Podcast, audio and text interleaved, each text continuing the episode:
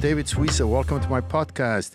We have Yohanan Plesner today. Welcome, Yohanan. Thank you, David. Straight from Israel, from Jerusalem, who runs the Israel Democracy Institute, That's right. IDI. right. Um, and you were right in there in as a member of parliament during a critical time of Israel. You were with the, the party Kadima.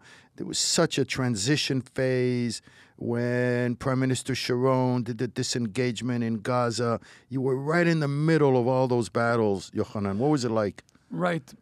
Basically, Kadima was the first time that a centrist outfit has been created by moderates of Likud and moderates of Labor and new people that were injected into politics in, in order to create a centrist outfit and to define the Israeli center as a, as a political force that can lead the country. Kadima then won the election three months after it was established back in 06.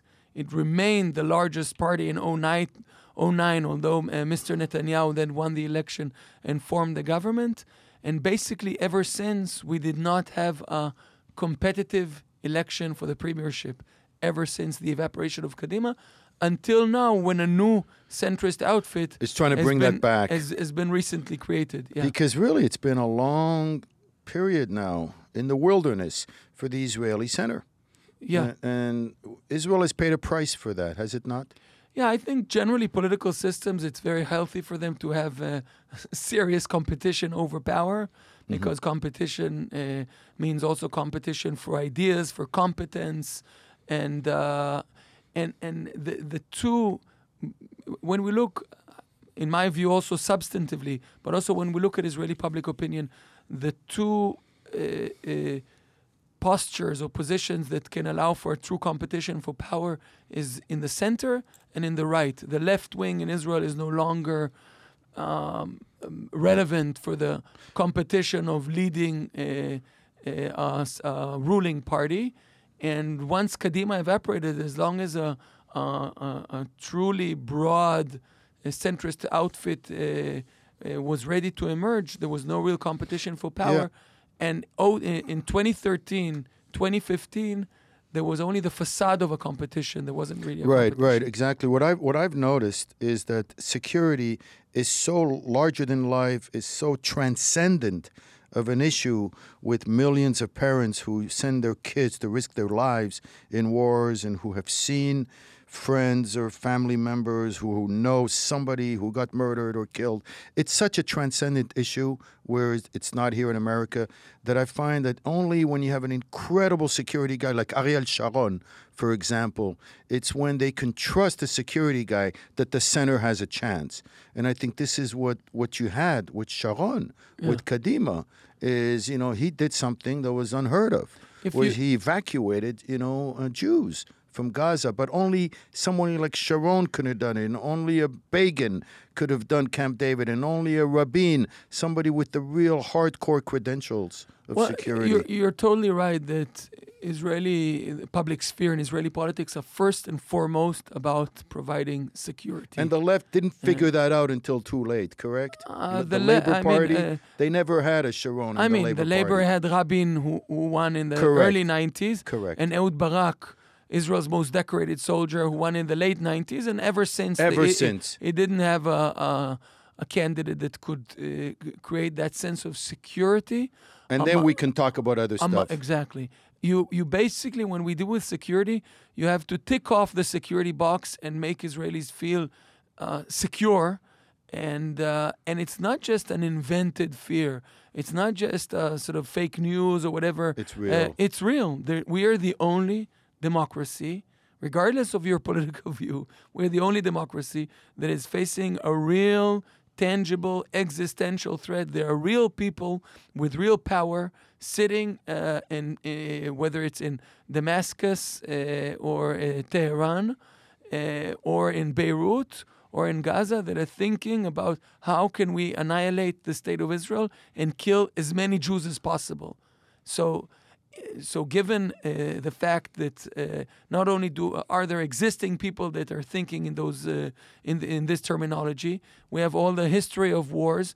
We have the history of a state that was created after the Holocaust. So I would never underestimate the importance of the issue of security in Israeli public sphere. But the miracle for me Okay. is that there are people like you in the middle of exactly what you've said, which is literally existential threats, whether no matter where you look.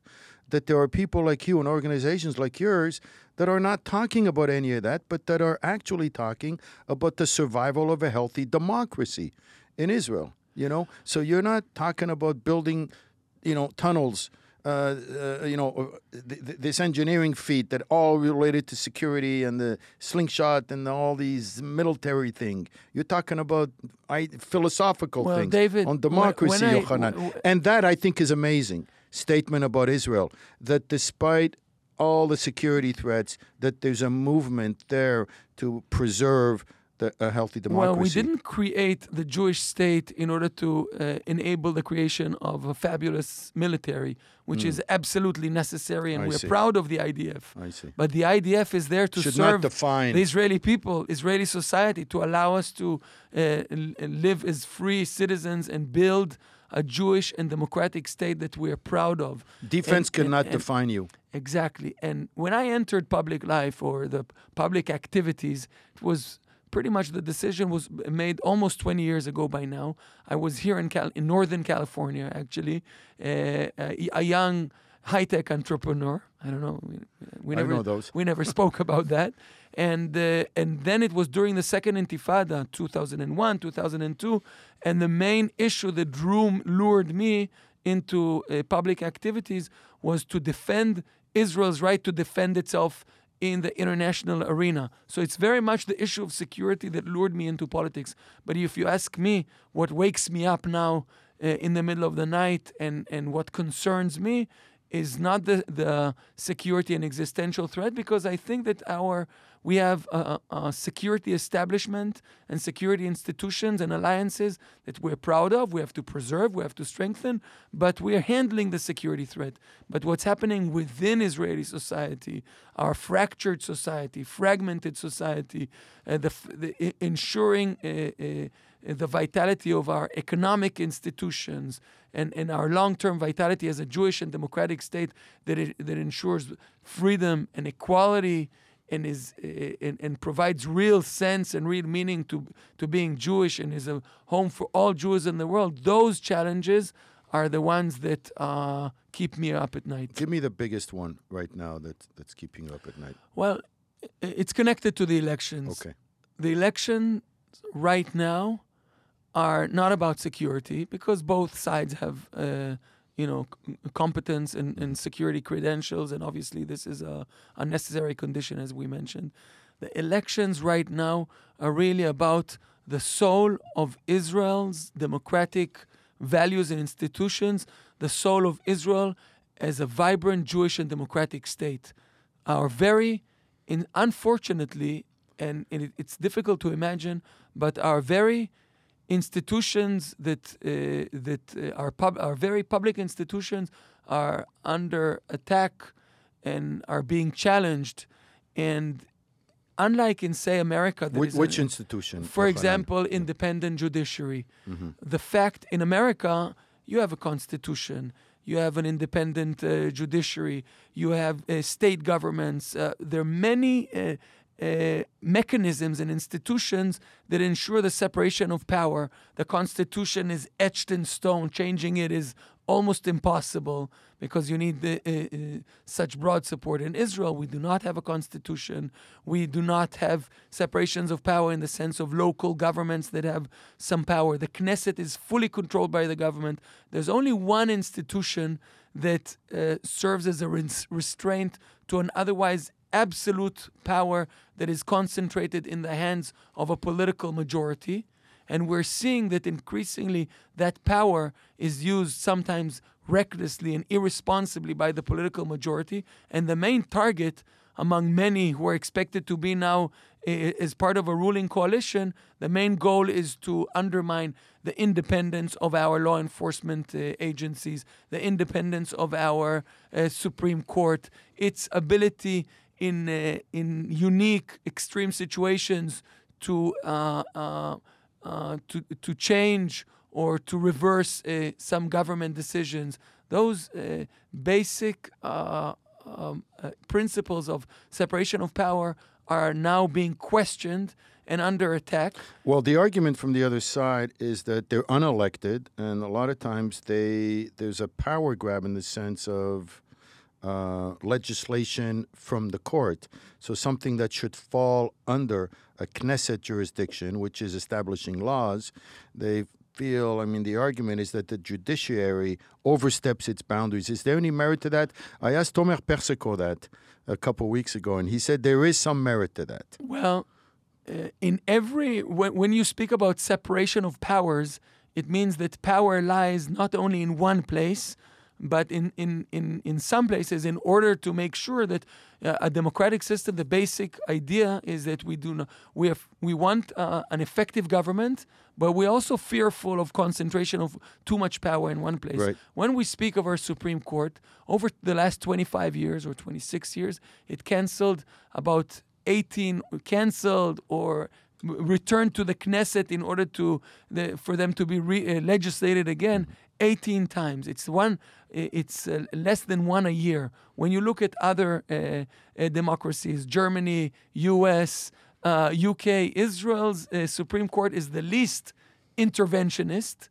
And the Knesset, in that same period, they legislated thousands of pieces of legislation so, so the question there's very much a, a campaign, and, and, and parts of it have obviously uh, uh, reached uh, your consciousness of this court intervenes and doesn't allow an elected uh, majority right. and so on. We an elected majority has uh, the most power, and that's and they they allocate uh, funds, the government funds, and they make legislation, and they decide on questions of war and peace. But ultimately, we also want a Supreme Court that can, in, in, in extreme cases, um, defend minorities, and each and every one of us can be part of a minority, whether we are secular or ultra Orthodox, or part of the Arab minority, or single mothers.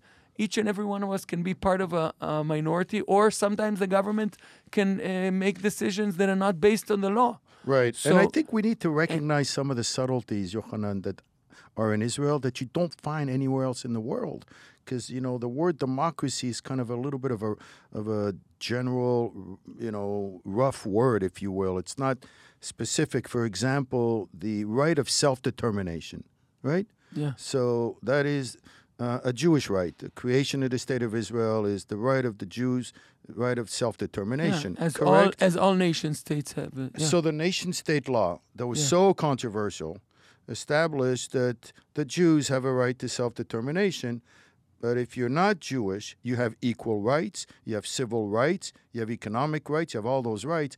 But the right of self determination is a right for Jews only. And that could be taken as an incredibly politically incorrect and racist and horrible thought. Well, David, I wish that you had the authority to articulate and write down the nation state bill because you are aware of the intricacies and the way it was legislated. It wasn't uh, uh, politically naive and let's do the right thing for the state. Because if that was the motivation, then you're right. Israel is the nation state of the Jewish people and only the nation state of the Jewish people as a collective. That's the essence of Zionism. But all nation states and there are nation states in Europe, as you legislate and define the character of the state as a nation state of a people, and that's fully legitimate, uh, uh, at the same time ensures equality to all its citizens. In Israel's basic laws, we do not have a constitution. We do not have a Bill of Rights that ensures our rights yeah, both laws. as individuals. Yeah, but we do not have a Bill of Rights. We Correct. have some basic laws that are chapters of our constitution mm-hmm. that is being in, uh, in creation over the past seven, uh, 70 years. And those basic laws are not secured in a, uh, in a unique uh, majority like, say, the, the American Constitution. So it's a very fragile arrangement. The nation state bill in as much as it's supposed to just uh, define Israel as a nation state of the Jewish people and Hatikva and the flag, there's nothing problematic. It's great. We, you know, there's a broad Jew, uh, uh, Zionist consensus around it. Where's the problem? That in the basic law that defines the character of the state, It doesn't define Israel. It defines Israel only as a Jewish state. It forgets the fact that the other side of the equation, Jewish and democratic, it doesn't mention the Declaration of Independence that dealt with all of those intricacies and defined Israel both as uh, d- uh, portrayed a beautiful vision for the Zionist state and at the same time ensured equality for all of its citizens. And the word equality doesn't appear there. Now, it doesn't appear in any other of the basic laws as well. So basically, when you define, and in all other uh, nation states, in all other constitutions that define nation states, Oh, eh, eh, eh, whenever you define the, na- the national character, you always complement it with ensuring equality for all its citizens. Now, the majority of Israelis, as you mentioned, take it for granted. Yeah, Israel is a democracy and equality is ensured. Well, that's the majority of Israelis, 60 or 70% support equality, but it's not in our legislation. It doesn't appear neither in the nation state bill nor in any of the other bills. It's only in the Declaration of Independence. Well, according to Emmanuel Navon, Israel already has basic laws that define the separation of powers, such as Basic Law, the Knesset, and that protect fundamental rights, such as Basic Law, human dignity and freedom. But Israel did not have a basic law on the purpose and identity of the state, and now it does. But the basic law on human dignity and freedom, an important basic law that would, was legislated in the beginning of the 90s, does not include, is not a, a, a, a, a Bill of Rights, and it does not include equality. Equ- the word equality does not appear there. You know, so maybe they should have a separate one. You know, a basic law just for that because that would be great. because the last one really that had would be great. And- but as long as there was no, so as long as equality is not ensured, and you and and we're coming and defining Israel as a nation state of the Jewish people. Now we at IDI, the Israel Democracy Institute, created a, a constitutional process, and we came up with a blueprint for a, a constitution. And the first chapter is basically a nation state bill. But it was achieved after a long discussion with a broad consensus, members of the national religious community, uh, members of all political spectrum, and it was basically uh, agreed upon with a broad, broad Zionist consensus. It's true that the Arab parties, while they could live with it, did not agree to it. Neither did the ultra Orthodox parties. But those who passed the nation state bill now didn't make an attempt to achieve a broad Zionist consensus. They used it as a politic, political mobilization tool just to speak to their own political base, and it's wrong to define a character of the state in such a political and politicizing and divisive manner. You know, it's, it's funny. I'm uh, my ancestors were Jews in Morocco for centuries, and then I compare the rights that we had in Casablanca with the rights that Arabs have in Israel, and I say, Olivai, oh my God, the the thought that I would have. We, the Jews of Morocco, would have the same rights that Arabs have in Israel is almost uh, impossible for me to imagine. Uh, and I see that the Arabs and the Muslims in the Middle East that have the most amount of rights, economic opportunities, freedom of speech. Uh, there were 88 mosques 15 years ago in Israel. Now there are 400. That the Arabs with the most rights in the Middle East live in Israel, and yet they promote terrorists in the Knesset. The Arab parties have connections with terrorist parties. There's a sense of, I think the average Israeli voters looks at that and says, what did they say, Yohanan? Must speak. Uh, where's the gratitude? If you look in practice, and if you look at Supreme Court decisions, then you understand that there is equal rights for everyone in in in Israel, right? If you look at the decisions that have been handed down through the court, and then I I, I just get a sense that in Israel they needed this law to express their Judaism. That maybe they thought it went too far in the other direction. That the fact of equal rights in Israel, uh, no matter what we hear in the press, I don't think Israel gets enough credit for that. Well, you said so many things. First of all, one of the key goals, challenges of the Zionist movement is to constantly prove that the formulation of a Jewish state and a democratic It's not state mutually is exclusive. exactly that they that both of them can live together.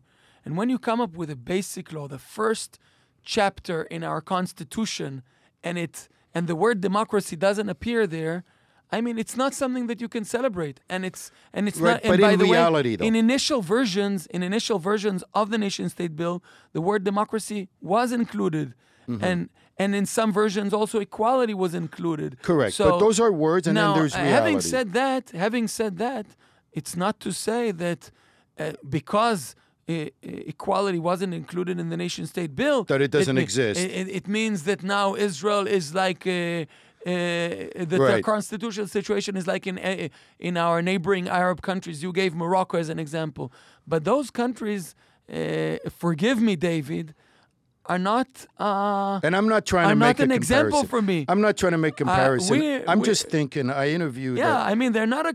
I mean Right. we're We- we- we should proud. not, uh, we're uh, proud of being a democracy. Correct. I look at the OECD countries. I look at the advanced democracies, nation state coun- uh, states in in Europe. For me, the way the Arab uh, countries conduct themselves. Uh, constitutionally, economically, It's embarrassing. Uh, I mean, they're not an example, and I don't No, draw an example. Absolutely not. The fact that the Arabs in, in Israel have more rights than they do in other Arab countries. I interviewed the head of uh, Ben Gurion, a medical building, I forget his name, and he comes from a family of 12, and he goes around villages, Bedouin villages, and tells them, look how far I came up here. I'm not Jewish. And he tells them that thank God they live in Israel, in the Jewish state, because they have that opportunity. It's I've true. seen so many of those stories, Yohanan, over the years. It's true that Israeli Arabs uh, or uh, Arabs with Israeli citizenship, as they like uh, to uh, self identify themselves, have ample opportunity if you compare them to Arabs in other states in, in the Arab world. but even And- in and- Israel, yeah, I, I, I Yeah. spoke about Arabs in Israel. No, no, I'm saying compared to other citizens, compared even to Jewish citizens. I know there's a gap. Well, I yeah, know there's a gap. I mean, uh, I, I wouldn't take it that far. They they have uh, ample uh, rights and opportunity. Still, if you compare in many parameters, if you compare not legally, legally there is equality uh, before the law, and they Yes. have their time of day in court, and, and their rights are protected. Yes, and, oh, and that's Martin Luther King. uh, Martin Luther King did not change the laws. He made sure the laws were enforced. And the fact that the laws protect the minorities in Israel is a huge thing for me. But uh, but I want uh, you and, and, and perhaps your listeners to to be aware of an important distinction. Israelis are extremely generous with respect to the Arab minority when it comes to uh, the principle of equal allocation of uh, public resources. Around 70% of Israelis say, well, we think in principle that the government resources should be allocated equally to all citizens, including Arab citizens. I mean, uh, allocation to education and so on. Although we can still do a better job at implementing it, but there's support and it's in consensus among the right, left, and center uh, of, uh, of the Israeli political map. And the outgoing government made some dramatic decisions in this area, including allocating uh, uh, 15 billion shekels in a multi-year decision to uh, uh, minimize the economic gaps. What an irony So- that Bibi. So it's the, The one- same yeah. Mm. Netanyahu speaks in two voices. On the one hand, his government came wi- up with an unprecedented decision to minimize the economic gap, and at the same time, he's uh, responsible for divisive rhetoric Yes. vis-a-vis the Arab community. Now, what is the other side of it? So economically, Israelis support uh, uh, equal allocation, although, as I mentioned, it's still, Still a not gap. exactly. But when it comes to national rights, when it comes to uh, questions of uh, our Israeli Arabs and their political parties participating in national de- le- le- level decision making, when it comes to questions about the future of the country, national security, Israelis, uh, a majority of Israelis are extremely suspicious of the Arab minority. And there's an inherent challenge to our democracy because 20% of our population, a part of their, a component of our, their identity is Palestinian. And in the foreseeable future, we are in conflict with the mm. Palestinian. So Israelis say, well, you define yourself partially, at least as a Palestinian. We're in conflict with the Palestinians.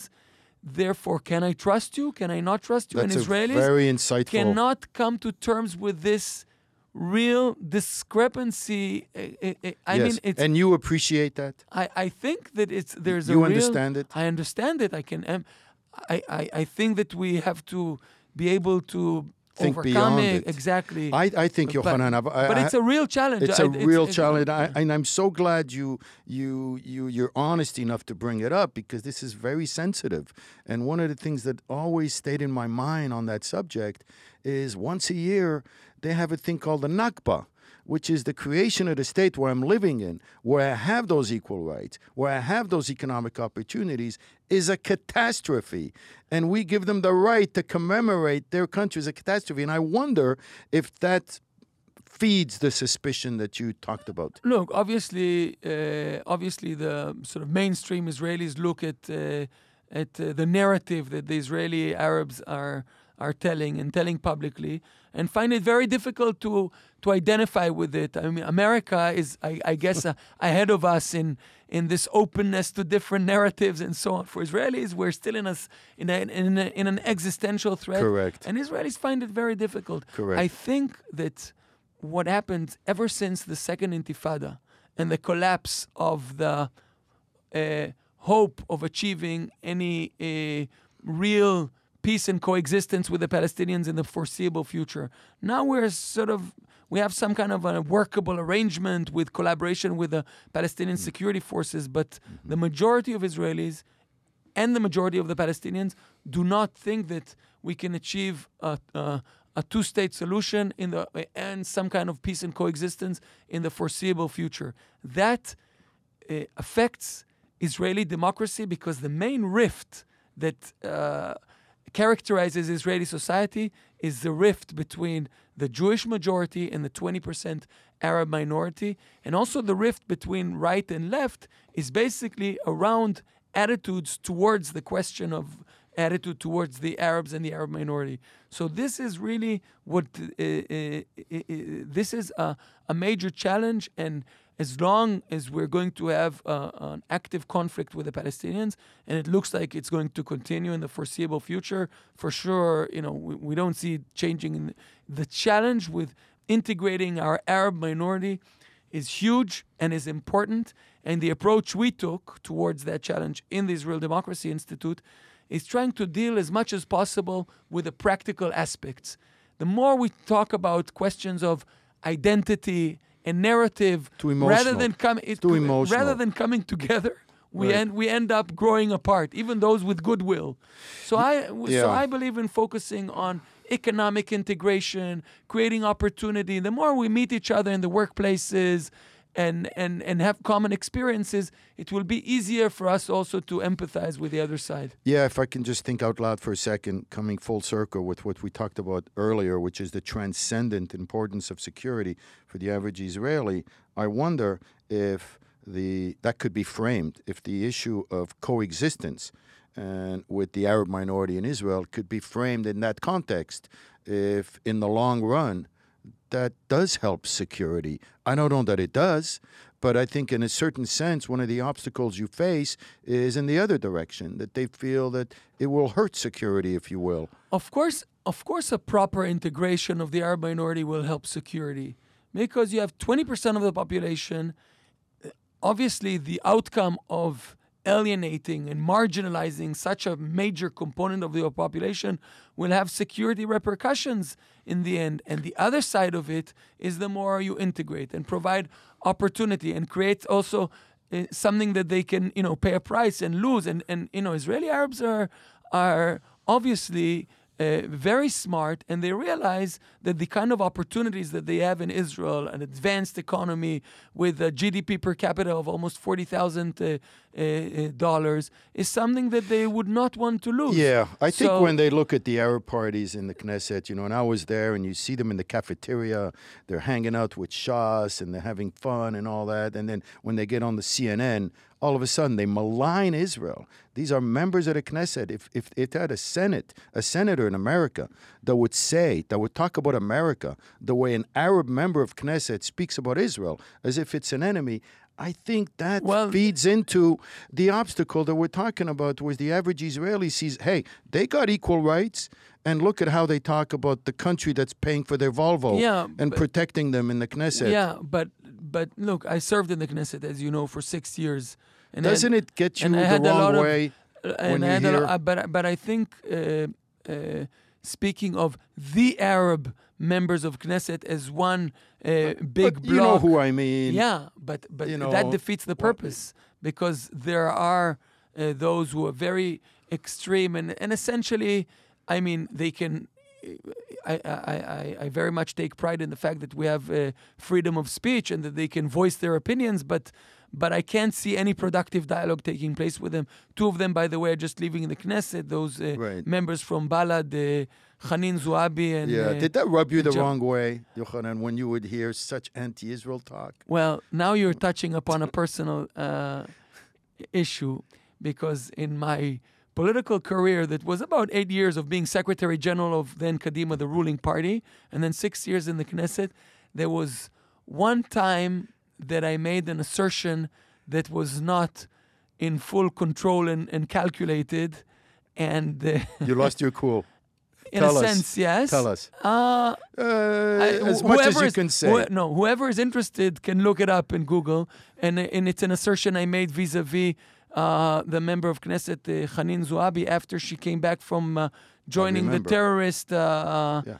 um, flotilla Right. against Israel, and that's the only time when I sort of lost my temper, if you will, in a six-year. Uh, uh, But that's what I like eh, about you, Yohanan. You understand how Israelis feel. You understand the obstacles And that you're interestingly. David, while I would not have repeated what I said then, the I was never so popular among the Israeli public, and and that's when I realized the problematic aspect of politics. On the one hand, when you say things that are reckless and um, or sort of you know. Uh, uh, divisive and evoking emotions and so on. Exactly. You don't play the important role that you should play as a leader, as a politician, of bringing together, of showing a sign of prudence, Right. and so on. On the other hand, the up, the political upside. Uh, Right. It's very seductive. yeah, because I was walking, I couldn't enter the grocery Right. store without people Okay. jumping all over Oh me. Oh my God, You you were gonna- returned our honor, but I must say that I You could have I been the managed leader of the Sephardic movement. I, I, I managed to um, uh, withstand or sort of control this uh, uh, Impulse. uh, impulse to become extremely popular, and I didn't continue to use such terminology. But I understand. you It's know, a strength the, because the look- calculus of other politicians, uh, reckless. I would imagine. Yeah, I but would, and it's uh, not just that. Is that uh, you know you're president of a very sophisticated think tank, and you know there's philosophy and there's strategy and there's knowledge and there's scholarliness and all that, and you can sit and talk about you know epic issues like democracy, and at the same time though you have that experience with the with the Israeli street Yeah. and the visceral fears that are existent there, and you don't uh, dismiss it. Yes, and I think I, I'm also very proud of our people in the sense that our democracy is under real threat, uh, as we mentioned. Is it under really? exi- Is I it really? uh, n- not our democracy. I mean, I mean our democracy, our country, our state is under real existential threat. Okay. And under, uh, although we have a, a real tangible existential threat, we still try to preserve an open, free society. It's a challenge that no other country in the world is facing. And, uh, and we have a 20% Arab minority that we, on the one hand, we want to ensure full equal rights, and at the same time, they belong uh, i- i- to some extent to a to uh, a population that is an or identify with an active enemy of ours. So we have some real, real challenges, and at the same time, if you compare how our democracy is dealing with those challenges, the fact that you know you have a, a super uh, racist ca- uh, party like uh, the What's Kahane, yeah, Jewish power. uh, yeah. Jewish power, that they cannot cross the threshold on their own. Now compare us to say uh, countries in Europe with uh, minorities that are, uh, you know, uh, Arab and Muslim minorities that are much tinier. And that they're not under an existential threat, and so on and so forth. And nevertheless, you see there in Europe, even in Western Europe and in Scandinavia, the emergence of populist right wing sentiments and parties uh, much stronger than Jewish Than power in Israel. Israel. So we That's an in- accomplishment in itself. yeah, that our democracy, we came from uh, countries all over the world with no democratic traditions. East Europe, Russia, the Arab world, and we created a democracy that we can take pride in under such pressure. So we have a lot to be proud of. And at the same time, the last thing is that we can take our democracy for granted because of those pressures, uh, because of those risks, because of the atmosphere generally now in the in the democrat in democratic world and what some scholars label the democratic recession. So I don't Oh, take wow. our democracy for granted. The the fact that we don't have a constitution, that our institutions are not independent and strong enough. So while I'm very proud of the fact the way we dealt with our challenges, I'm also not taking anything for granted going forward. Uh, tell me the one initiative in your organization in the IDI that you think is the most essential right now.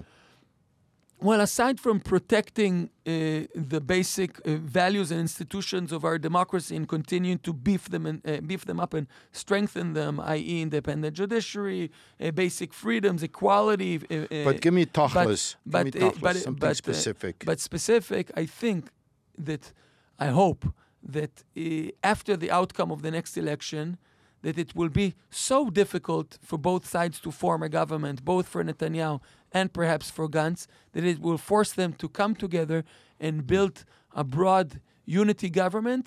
And the main agenda item of that government, and this is something that we're pushing very strongly, would be electoral reform. Electoral reform that will m- reduce the size of the small sectorial parties, reduce their power, and allow for uh, uh, the emergence of two major blocks that and, and and push Israeli politics more to the center, more to moderation. and separate church and state? Uh, uh, uh, that will, I, mean- uh, it won't necessarily lead to the separation of church and state, but it will reduce the power of the religious monopoly. In this respect, it will also help strengthen the ties between Israel and North American Jewry, because because of the monopoly of the ultra Orthodox parties over Jewish affairs in Israel, basically the Israeli state is defining itself not as a home for 70 or 80 percent of American Jews that uh, uh, that do not belong to the Orthodox uh, stream of Judaism. So I mean, there's so much that can be achieved by electoral reform that that if I have to, and and, and That's we are key. the strongest proponent of reforms for our electoral system that can then uh, uh, lead to uh, uh, major achievements. And for me, a key thing is if you don't have Haredi parties with a you know extremist maximalist agenda in the coalition, then that provides hope. Otherwise, you know, you have they fight to keep Haredis out of the army, Yep. and they just it's sort of it doesn't help democracy at all. For me, that's a huge thing, Yohanan. So I gave you a short-term challenge, and and I'll connect it to a longer-term challenge that that you just alluded to. One of the biggest challenges of Israeli society is how to properly integrate the Haredi, the growing Haredi community in all walks of life, the economy, the society. We have today around 10 or 11 percent Haredim in our population mm-hmm. close to 30% of our Jewish first graders. So mm-hmm. there's a huge demographic vector. And since this, the Haredi sectorial parties have such disproportionate power, it's very difficult to instigate reform that will properly integrate them into the Jewish and democratic narrative, way of life. And this is the major long term challenge of the Jewish state in order to preserve both our values and our prosperity. Well, the great and irony, Those, yeah. And in those areas, IDI, uh, if I You're if I can say humbly, under my leadership over the past few years, is focusing a lot of its uh, efforts in order to push for policies for better integration of the ultra orthodox minority. Well, you know, the great irony is that the less political power they have, the better it is for Torah, for Judaism, for religion. The minute you force me not to do something on Shabbat, the minute you make religion coercive, is the minute you create a negative reaction against religion. You're right, and you mentioned your roots in Morocco, and the model of uh, a much more moderate uh, uh, way of practicing one's religious life in Judaism, alongside with accepting other forms of of uh, of- Observance. of, of observance. This is the model that we should see as a as something that we uh, uh, would like to achieve. In a sense, if you tell Moroccan. Uh, uh, that he can't go to a soccer Moroccan game Jews in on Israel, Shabbat. tell them you're the real Reformed Jews of Israel, uh, they wouldn't be very happy about it. But Right. essentially, this is what they are. Right, and if you tell them, um, you know, you cannot drive on Shabbat to see your soccer game, that then they're going to want to drive even more. I yeah, think, exactly. So you can coerce faith and religion, and this should be our model, a much more uh, moderate and accepting model that allows for people to practice their Judaism in their own way. The Jewish state should not define uh, in what way one should practice one's Judaism, but should enable all Jews to be Jews in their own unique way. Right, and I think also the issue of conversion. You have hundreds of thousands of Russians, Yeah. especially. They've made it so difficult. I, I, I'm glad that's a big priority. But all of these, your- we have the IDI. solutions at hmm. IDI and, and expertise and solutions for all of those areas. But the root cause, if I have to select one policy remedy that will enable those changes, it would be electoral reform. Wow. Well, on that note, I want to invite you to keep sending us a progress report on how you guys are doing. 'Cause Sure our, thing. Our readers are very interested, and I want to thank you for going out of your way, coming into the studio, Yohanan, and uh, good luck in all your initiatives. Great. Thanks for having me. My Pleasure.